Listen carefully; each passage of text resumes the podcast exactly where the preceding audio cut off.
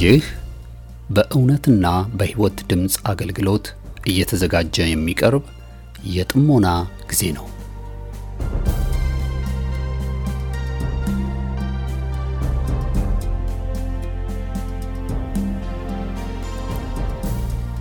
ጥሞና ወይም ተመስጦ በግል የሚደረግ ራስን፣ ውስጥን የመመልከቻና የመመርመሪያ የጸጥታ ጊዜ ነው። ጴጥሮስ በሐዋርያት ሥራ ምዕራፍ 22 ቁጥር 17 ላይ በመቅደስ ስጸልይ ተመስጦ መጣብኝ ብሎ እንደተናገረውና በዚያ በተመስጦ ውስጥ እያለ መንፈስ ቅዱስ በጴጥሮስ ውስጥ የነበረውን የማይፈለገውን ማንነት እንደቀየረለት ዛሬም ከዚህ በኋላ በምታደምጡት የጥሞና መልእክት እግዚአብሔር በቃሉ አልፎ እንደሚናገራችሁ ጌታን ተስፋ እናደርጋለን። ቀጣዩን የጥሞና መልእክት በጥሞና ያድምጡ። አሁን ወደ መልእክቱ።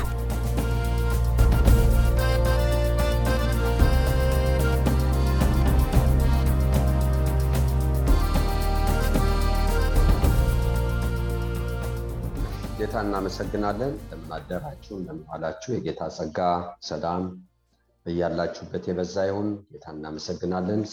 ቆላሲያስ መጽሐፍ ምዕራፍ አንድ እያጠናን ነው። እግዚአብሔር የተመሰገነ ይሁን። ስላልጨረስ ነው ከምዕራፍ አንድ ከ24 ጀምሮ እስከ 29 ያለውን አንብበን በዛ ላይ ባለን አሁን በመከራዬ ስለ እናንተ ደስ ይለኛል፣ ስለ አካሉም ማለት ስለ ቤተክርስቲያን በስጋዬ በክርስቶስ መከራ የጎደለውን እፈጽማለሁ።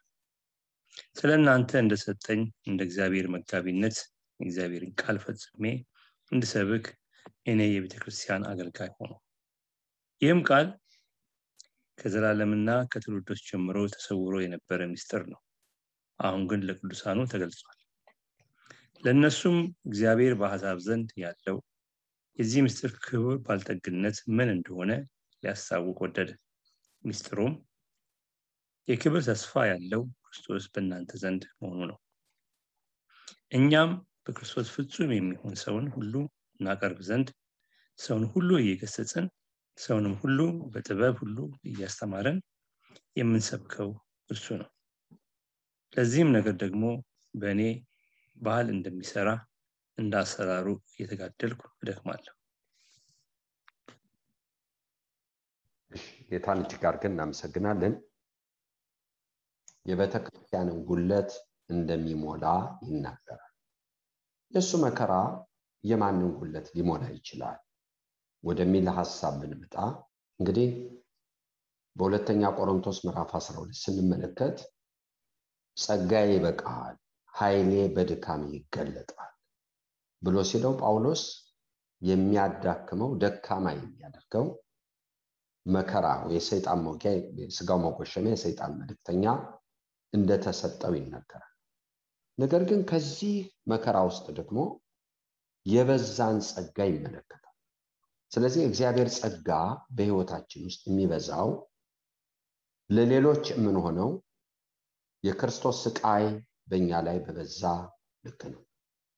ለዚህ ነው መጽሐፍ ሞቱ በእኛ ይሰራን ሕይወቱ ደግሞ በእናንተ ብሎ መጽሐፍ ቅዱስ የሚናገር ምን ማለት ነው? ጌታ ስለኛ ባይደቅ እኔና እናንተ ከሱ የእኛን ዕዳ ወስዶ በሱ ስቃይ ፈውስ የለንም። ከሱ ስቃይ የኔና የእናንተ መዳን ከመከራው ነው የወጣው። እንዲሁ ይሄ ይቀጥላል። ይሄ መርህ ይቀጥላል። ጌታ መዳናችንን የሰጠን ከመከራ ነው። መዳናችንን በመከራ ፈጽሟል።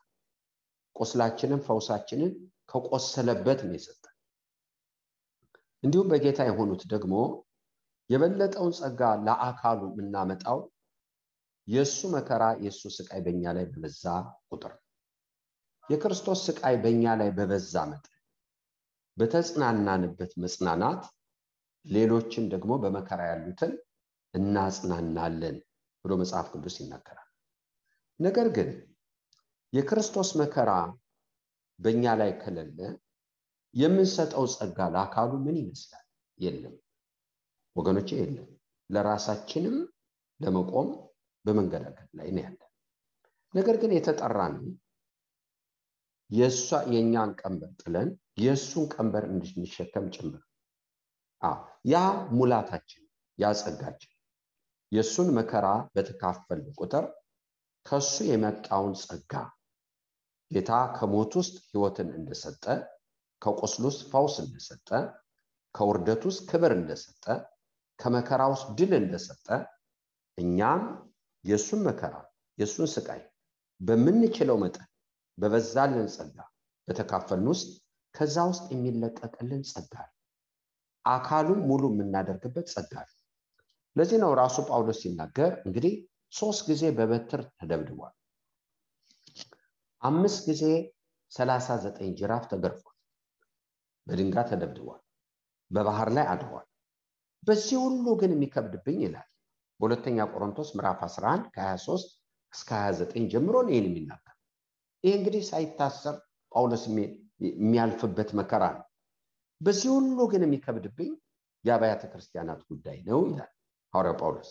እንግዲህ ጳውሎስ ሁለት የአገልግሎት ገጽታ አለ በአንድ በኩል የወንጌል ሰባኪ ነው ኃላፊነቱ ብርሃን ላላዩ ሰዎች በሐዋርያት ሥራ ምዕራፍ 26 ከጨለማ ስልጣን ወደ ብርሃን ከአለማወቅ ወደ ንስሐ እንዲጠራ ወንጌል እንዲሰብክ የተላከ የክርስቶስ መልእክተኛ። በአንጻሩ ደግሞ ከሚቀበለው መከራ ለቤተ ክርስቲያን ይህን ጸጋ የሚያደርስ ሰው ለዳኑት ማለት ነው ወደ ክርስቶስ ሙላት እንዲደርሱ የጸጋው መጠን እንዲለቀቅ ይሄ ጸጋው ደግሞ ክርስቶስን በመሰለበት በሚያልፍበት መከራ የሚለቀቀው ጸጋ ለቤተ ክርስቲያን መታነስ እድገቷ እንዲሆን የቤተ ክርስቲያን አገልጋይ ነው። ላልዳኑት ደግሞ የወንጌል አገልጋይ ሁለቱንም አገልግሎት በጳውሎስ ህይወት ውስጥ እንመለከታለን። በውጭ ላሉት የክርስቶስን የሞት ትንሣኤ ሚስጥር ይገልጣል። የወንጌሉ ሚስጥር ጸጋ የሚያጸድቅ የእግዚአብሔር ጸጋ ተገልጧል እያለ ይህን ወንጌል ይሰብካል። ለዳኑት ደግሞ የክብር ተስፋ የሆነውን ክርስቶስ እሱም በእኛ መካከል መሆኑን ይህን በዘመናት የተሰወረው ሚስጥር ይገልጣል ለቤተ ክርስቲያን ቤተ ክርስቲያን ወደዚህ ሙላት እንድትመጣ ሲያገለግል ያገለገላት በመከራው ነው። ስለዚህ ይህም መከራ እንዳያፍሩበት ይለምናል። ጳውሎስ ሁልጊዜ የሚለምነው በሱ በሚያልፍበት መከራ ሰዎች እንዳያፍሩ ነው የሚለምነው። ይህን ባካችሁ ይህ ክብራችሁ ነው ባካችሁ ብሎ ጳውሎስ ጸጋ የሚቀዳበት ምንጩ አንዱ ስለ ክርስቶስ ያለው ስቃው መከራው እንደሆነ ይለምናል። ለጢሞቴዎስ በእኔ በስረኛው አትፈር። ሌላም ደግሞ በሮም ፈልጎ ያገኘውን ሰው በሰንሰለት ያላፈረም መጥቶ ጠየቀኝ ይላል። ለተሰሎንቄ ሰዎች ደግሞ በእናንተ መካከል ሳለን አስቀድመን ለዚህ እንደተመረጥ ነግረናችሁ ነበር የተመረጥነው መከራን ለመቀበል እንደተመረጥ ነግረናቸዋል። ስለዚህ ይህን እንግዳ ነገር እንደሆነ አትቁጠሩት። ለተሰሎንቄ ሰዎች ለቆላሲያ ሰዎች ደግሞ ይሄ በእናንተ account ላይ የሚቀመጥ ሀብት ነው። የኔ መከራ ያው የምከፍለው መከራ በእናንተ ላይ እንደ deposit የሚቀመጥ ሀብት ነው። ሀብታችሁ ነው። ስለ እናንተ ነው መከራ የምቀበለው ይላል። ምን ለማድረግ ቤተክርስቲያን ወደ ሙላቷ እንድትመጣ ይሄ ጸጋ እንዲለቀቅ ጌታን እጅግ አድርገን እናመሰግናለን። ይህ ሚስጥር ይነግራቸዋል። እህቶችና ወንድሞች ጳውሎስ ዳር ዳር የሄደ አገልጋይ አይደለም። ጳውሎስ ክርስቶስን የመሰለ አገልጋይ ጌታ ከውርደቱ ከሞቱ ከብስቁልና ውስጥ ህይወትን እንደሰጠን ጳውሎስን ይህን ክርስቶስ ትንሣኤውን የሚያየው ስለ ክርስቶስ ዋጋ ከሚከፍልበት ህይወት ውስጥ የትንሣኤውን ኃይል የክርስቶስን ጥበብና ባለጸግነት የእሱን እውቀት ይህንን ይገናኛል ይህን ጸጋ ይቀበላል። ይህን ደግሞ ለቤተ ክርስቲያን ይለቃል ይሰጣል ማለት ይህንን ነው ለተሰሎንቄ ሰዎች ለቆላሲያስ ሰዎች የሚነግራቸው። አሁን በመከራዬ ስለ እናንተ ደስ ይለኛል። በዚህ መከራ ደስ እየተሰኘ ምክንያቱም የእግዚአብሔርን ጸጋ እያየው እየተለቀቀ ነው። ስለ ወንጌል ነው። ከዚህ ከድካሜ ውስጥ ብርታት ከመከራዬ ውስጥ ድል ምክንያቱም ዞትር ድል በመንሳት እያዞረን ነው። ይህን እያየው ነው። ከድል ወደ ድል ከጸጋ ወደ ጸጋ ከኃይል ወደ ኃይል እየሄድኩ ነው። ይህንን ነው የደረሰበትን ለቤተ ክርስቲያን የሚሰጠው። እግዚአብሔርን እጅግ አድርገን እናመሰግናለን። ወንድማችን እንዳነበበልን አሁን በመከራዊ ስለ እናንተ ደስ ይለኛል ይላል። በመከራዊ ይደሰታል? አዎ። ለምን? ለምን እንደሆነ ገብቶታል። ብድራቱን ያያል። በዛ ውስጥ በሚያልፍበት መከራ ውስጥ ደግሞ ጥልቅ የሆነውን የክርስቶስን ጸጋ ይገናኛል። ሁለት አይነት ጸጋ ነው በአንድ በኩል ምንም ዋጋ ሳንከፍል ባለንበት ሁኔታ ያገኘነው የእግዚአብሔር ጸጋ። ሁለተኛው ጸጋ ደግሞ ያለ ዋጋ ማናገኘው ጸጋ ነው። ዋጋ ካልከፈል እንደነ ጳውሎስ በሁለተኛ ቆሮንቶስ ምዕራፍ 12 እንዳለው የሰይጣን መልእክተኛ የስጋው መውጊያ ተሰጠኝ። ስደክም ያን ጊዜ ብርቱ ራሴን አግኝቸዋለሁ ስለዚህ ደስ ብሎኛል ብሎ ይናገራል። በዚህ ውስጥ የምናገኘው ጸጋ እግዚአብሔር አምላካችንን እናመሰግናለን እና ይህን ተደስጀበታለሁ ይላል። ስለ እናንተ እንደተሰጠኝ እንደ እግዚአብሔር መጋቢነት የእግዚአብሔርን ቃል ፈጽሜ እሰብክ ዘንድ እኔ የቤተ ክርስቲያን አገልጋይ ነኝ። ጳውሎስ ሁለት አይነት አገልግሎት እንዳለው ይናገራል። በአንድ በኩል በሮሜ ምዕራፍ 15 አሕዛብ በመንፈስ ቅዱስ ተቀድሰው ለእግዚአብሔር ደስ የሚያሰኝ መስዋዕት እንዲያቀርቡ ወይም እንዲታዘዙ ራሴን እንደ ካህን አቀርባለሁ ይላል። ይሄ ስለ ወንጌል የሚናገረው እንደ ካህን ነኝ እና ስለ ወንጌሉ አሕዛብ ተቀድሰው ለእግዚአብሔር ደስ የሚያሰኝ መስዋዕት እንዲሆኑ ራሴን እንደ ካህን አቀርባለሁ ብሎ ይናገራል። ይሄ ስለ ወንጌል። በሌላ በኩል ደግሞ የቤተ ክርስቲያን አገልጋይ ነው የአካሉ አካሉን ሲያገለግል ክርስቶስ አካሉን ለማምጣት ቤተክርስቲያንን አካሉን የእሱን አካል ለማምጣት አዳም ከተኛበት ውስጥ አካሉ ሚስት የምትሆነው ሔዋን እንደመጣች ክርስቶስ ደግሞ አካሉን ቤተክርስቲያንን ያመጣት ከሞተበት ነው ከስቃ ውስጥ ያመጣው። ጳውሎስም ደግሞ ቤተክርስቲያንን አካሉን ያነጸበት የገነባበትን ጸጋ የሚቀበለው ስለ ክርስቶስ መከራ ከሚያልፍበት እግዚአብሔርን እጅግ አድርገን እናመሰግናለን። በቀላል አይደለም ያገለገለው ሁለቱንም። አንዳንድ ሰዎች ጥሩ አገልጋይ ሊሆኑ ይችላሉ ግን ለቤተ ክርስቲያን ላይሆኑ ይችላል ወንጌልን ሰብኮ ቤተክርስቲያንን መርገጣል ጳውሎስ እንደሱ አላረገ አካልን ይገነባል። ለአካል የኖረ ሰው ለአካል የኖረ ሰው የቤተ ክርስቲያን አገልጋይ ነኝ ስለዚህ ስለ ወንጌል ማህበረተኛ ብሎ ይጠይቃል። እግዚአብሔር የተመሰገነ ይሁን። በሐዋርያት ሥራ ምዕራፍ 20 ስንመለከት በኤሻ የነበረውን አገልግሎት ጨርሶ ወደ ኢየሩሳሌም ከመሄዱ በፊት ወደ ኤሻ ከገባው ጊዜ ጀምሮ ለጌታ ዘመኔን ሁሉ እየተገዛው ይላል። በእናንተ መካከል በእንባ ሌሊትና ቀን በቤት በትምህርት ቤት በዚህ ከሚጠቅማችሁ ነገር አላጎደሉ አሁን ግን ከሰው ሁሉ ደም ንጹህ ነኝ። እህቶችና ወንድሞች ቤተክርስቲያንን እንዴት አድርጎ እንዳገለገላት እንመለከታለን። እግዚአብሔርን እጅግ አድርገን እናመሰግናለን ይቻላል ዛሬ በቤተ ክርስቲያን ላይ መጨከን አዎ እህቶችና ወንድሞች ይህ ክርስቶስን አይመስልም አይመስልም። ወንጌልን ሰብከን ወንጌል ያመጣውን አካል ማድማት ወንጌል አለን አያችሁ አገልግሎቱ ላይ ጥሩ ሆነን አካሉ ላይ ጠላት ልንሆን እንችላለን ስለዚህ ነው የቆሮንቶስን ቤተክርስቲያን ስንመለከት ጳውሎስ ነው የወለዳቸው። ነገር ግን ሞግዚቶች መጡና የጳውሎስ ጠላቶች አድርገው አስነሷቸው በጳውሎስ ላይ አስነሷቸው። ዛሬ እንደዚህ ይደረግ ሰዎች የተወለዱበትን ቤተክርስቲያን እንዲጠሉ አገልጋዮቻቸው እንዲጥሉ እንዲንቁ የወጡበትን ማህፀን እንዲያቃልሉ እንዲህ አይነትም አገልግሎት አለ። ይህም አገልግሎት ነው። እነማን ናቸው ይህን ያደረጉት? ሞግዚቶች። ብዙ ሞግዚቶች አሏቸው ወላጃችሁ እና እህቶችና ወንድሞቼ ለቤተ ክርስቲያን ግድ የሚለው የእግዚአብሔር ሰው ነው። ስለዚህ ምን ይላል? ወንጌል እሺ ለፍጥረት ነው። ግን ለቤተ ክርስቲያን እግዚአብሔር ከዘመናት ከትውልዶች ተሰውሮ የነበረው ሚስጥር አሁን ግን ለቅዱሳኑ ገልጧል። ለእነርሱም እግዚአብሔር በአሕዛብ ዘንድ ያለው የዚህ የሚስጥር ክብር ባለጠግነት ምን እንደሆነ ሊያስታውቅ ወደደ። ሚስጥሩም የክብር ተስፋ ያለው ክርስቶስ በእናንተ ዘንድ መሆኑ ነው። መኖሩ ጌታ ጌታ ህይወታችን መሆኑ ምክንያቱም የክርስቶስ ቤተክርስቲያን መቅደስ ናት እንደገና ደግሞ ማደሪያ ናት ደግሞ የክርስቶስ አካል ናት። ይህን ነው ጳውሎስ ሊያስረግጥ የፈለገው በእናንተ ውስጥ አለ ክርስቶስ ወደ ግል ህይወታችን ያመጣውና ምንም የማትበቁ እንኳን ብትሆኑ ክርስቶስ በእናንተ ውስጥ እንዳለ አታውቁም እኔ ይላል ደግሞ በግል ህይወታችን እንደገና እግዚአብሔር ማደሪያ ቤት በሆነን በተሰራንበት የእግዚአብሔር ቤተ መቅደስ ናት ቤተክርስቲያን የእግዚአብሔር ማደሪያ ናት የክርስቶስ ደግሞ አካል ናት። ይህን እውነት ለማድረግ ጳውሎስ የሰበከው ክርስቶስን። እግዚአብሔር የተመሰገነ ይሁን። ለዚህ ነው እንግዲህ ክብር ለጌታ ይሁን። ክርስቶስን ሲሰብክ አዎ ለግሪክ ሰዎች ሞኝነት ነው። ታስታውሱ እንደሆን ሐዋርያት ሥራ 17 32 ባሪዮስፋጎስ ለግሪኮች ሲሰብክ አሾፈውበት። ምክንያቱም ትንሣኤ ሞት ትንሣኤን ስለሰበከ ለአይሁድም ደግሞ ማሰናከል። እኛ ግን የተሰቀለውን ክርስቶስ እንሰብካለን። ምክንያቱም እሱ ለአይሁድ ማሰናከያ ደግሞ ለግሪክም ሞኝነት ለሚያምኑት ግን አይሁድ ግሪክ የእግዚአብሔር ጥበብና የእግዚአብሔር ኃይል ክርስቶስ ነው። ይህን የሰበከው ይሄ ነው ክርስቶስ ጤነኛዋን ቤተክርስቲያን የሚያመጣ ጌታን እጅግ አድርገን እናመሰግናለን።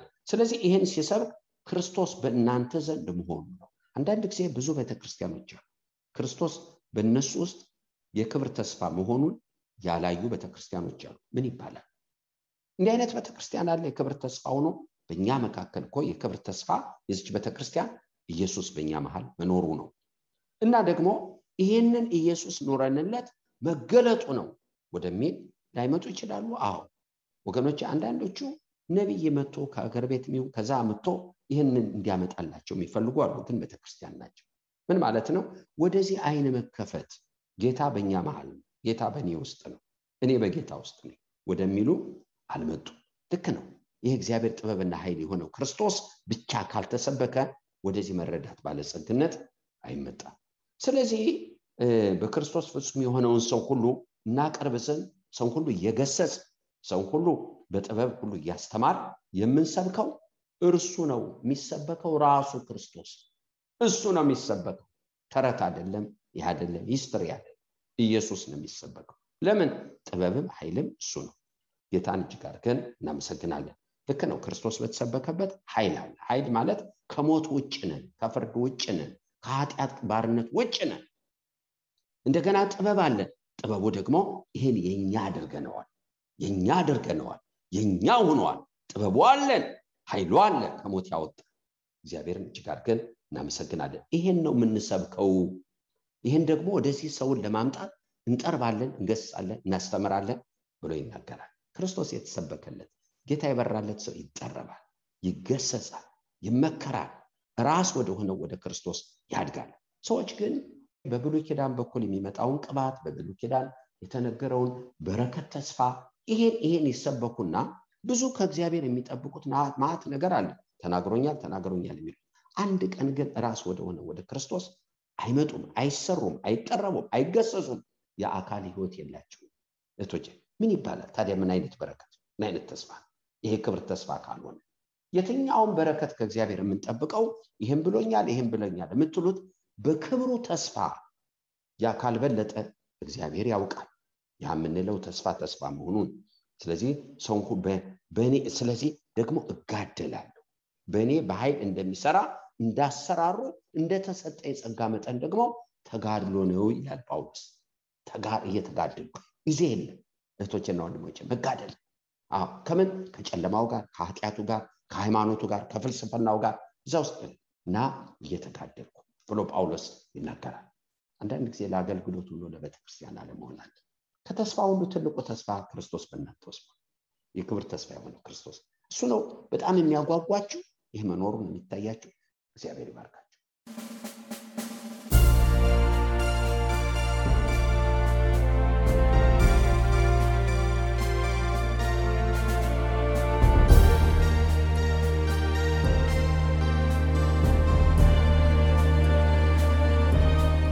እስካሁን ስታደምጡት በነበረው የጥሞና መልእክት ለሕይወታችሁ የሚጠቅም ለነፍሳችሁ መብልን ከቃሉ እንዳገኛችሁ ተስፋ እናደርጋለን።